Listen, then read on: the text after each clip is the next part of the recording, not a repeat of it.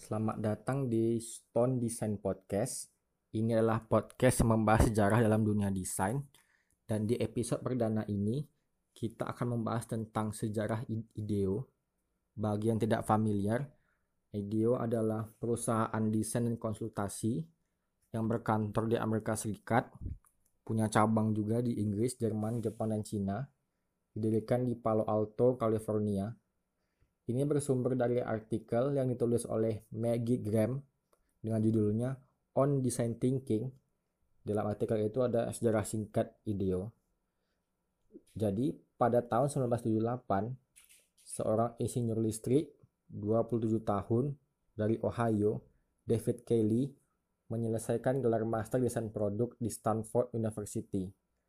Lalu diajak teman sekelasnya untuk membuka studio desain. Mereka buka di atas toko pakaian di Palo Alto, California. Mempekerjakan juga teman kampusnya 4 orang lagi. Lalu klien mulai berdatangan, banyak permintaan. Bahkan mantan profesornya di kampus juga menjadi klien mereka. Dan perubahan besar terjadi ketika seseorang memperkenalkan Kelly kepada Steve Jobs. Tentu kita tahu siapa Steve Jobs. Steve Jobs meminta Kelly untuk mendesain mouse untuk Apple Lisa, produk baru Apple saat itu. Lalu David Kelly bertanya, apa itu mouse? Bilangnya. Jadi dia menerka-nerka, dia menggunakan film mentega dan bola dari deodoran roll-on untuk membuat prototipe pertamanya. Lalu dia bertanya, haruskah kita menggunakan mouse dengan ujung jari atau menggesernya seperti sabun? Mekanisme yang dirancang perusahaan masih digunakan pada tahun 1991. David Kelley, pendirinya, telah pergi dan bergabung dengan perusahaan yang dimiliki oleh Bill Moggridge yang mendesain komputer laptop pertama dan desainer visual Mike Nuttall. Setelah kontes semua perusahaan, mereka menyebut perusahaan baru mereka IDEO. Sebuah fragmen kata, Kelly mengingat kemudian yang bersonansi sebagai karena terdengar seperti ide dan ideologi. IDEO lahir di Silicon Valley, tempat terkenal, banyak perusahaan-perusahaan terkenal di sana. Apple juga ada di sana. Yang anggotanya baru, IDEO termasuk baru saat itu.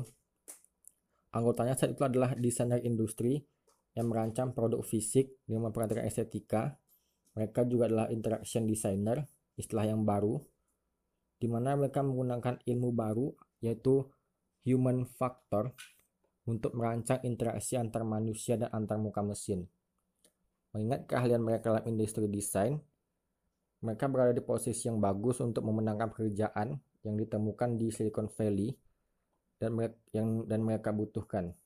Lalu IDEO merancang sebuah defibrillator portable yang mudah digunakan, palm pilot yang berbarui, pena insulin yang bekerja cepat, dan orka mekanis setengah ton untuk film Free Willy. Jadi kalau dulu tuh ada film jadul namanya Free Willy, kan ada pausnya. Pausnya itu yang merancang adalah IDEO. Jadi mungkin dulu tampak hidup ya. Tapi kalau sekarang kan udah ada CGI. Dulu itu mesin gitu. Jadi paus itu yang dirancang oleh IDEO untuk film Free Willy. Lalu pada tahun 2000, perusahaannya telah mengerjakan ribuan produk besar sampai menjembatani dunia fisik dan digital. Pendapatannya dilaporkan mencapai puluhan juta, sampai mereka membuka studio baru di Munich, Tokyo, dan Milan. Jadi pada tahun 2003, internet itu berubah besar karena orang-orang mulai menggunakan .com. Lalu IDEO sadar bahwa pendapatan mereka itu turun. Nama domain .com ini sebenarnya adalah kombinasi huruf dan angka untuk mengakses sebuah situs gitu. Jadi nggak harus .com. Ada kan ada banyak, ada net, ada .io dan lainnya. Jadi IDEO ini di awal-awal sangat bergantung pada klien yang pertama kali menggunakan internet lebih bergantung pada kepercayaan kliennya di masa depan. Jadi mereka bingung gitu, apa yang harus kita lakukan? Lalu David Kelley mendapat ide gitu, mengapa tidak mengubah citra apa yang sudah mereka lakukan? Mengapa menjadi seorang pria mendesain kursi atau mobil baru? Kelley kemudian mengingat FARC Company atau user interface perangkat lunak ketika bisa menjadi ahli metodologi. Tiba-tiba Kelley berkata, semuanya masuk akal, kita akan berhenti menyebut kita sebagai desain. Sebaliknya, kita akan menyebut diri kita sebagai pemikiran desain atau design thinking. Kelley berkata, saya bukan orang yang pandai bicara, kata Kelley. Tetapi dalam hidup saya, ini adalah momen paling kuat yang pernah dibuat oleh kata-kata atau pelabelan. Kelley tidak akrab dengan kekecewaan para desainer dan ahli teori, karena sebelumnya dengan metodologi dan keahlian metodologis, tapi dia tahu keuntungannya. Dia tahu pasarnya, dia tahu marketing, tapi cerita design thinking dalam prakteknya cukup jelas. Perawatan kesehatan menyewa IDEO untuk mengatasi masalah kehilangan informasi itu sangat penting untuk IDEO, di mana peserta mungkin berempati dengan pengalaman atau mendefinisikan masalah, solusi atau potensial. IDEO dan Kaiser mendefinisikan proses perubahan shift baru dan mencegah hilangnya informasi penting dalam menyampaikan informasi itu. Contohnya, pada tahun 2006, Kementerian Pertahanan Kolombia mendekati biro iklan yang berbasis di Bogota, Lowe SSP3, yang mencari kampanye untuk meyakinkan para pejuang gerilianya dari Angkatan Bersenjata Revolusioner Kolombia atau FARC untuk didemobilisasi. Agensi mengikuti segi enam, mereka melakukan wawancara dengan para pejuang gerilya itu, dan mereka menemukan bahwa yang paling dirindukan saat dimobilisasi adalah keluarga. Kemudian agensi membuat prototipe pada tahun 2010 untuk meluncurkan kampanye yang disebut Operasi Natal. Jadi 10 pohon hutan raksasa di dekat benteng gerilya digantung dengan 2.000 lampu Natal dan spanduk bertuliskan Sila Navidad Pudoliagar Hasta la Selva, Usted Tambien Pude Iliagar Hasta Sukasa, bahasa Desmovil, Es Navidad Todo Es Posible, yang artinya jika Natal bisa datang ke hutan, Anda bisa pulang. Demobilisasi saat Natal segala sesuatu mungkin terjadi. Kampanye dan pengulangan tambahan diluncurkan selama 3 tahun ke depan dipuji karena memotivasi para gerilyawan itu untuk melakukan demobilisasi.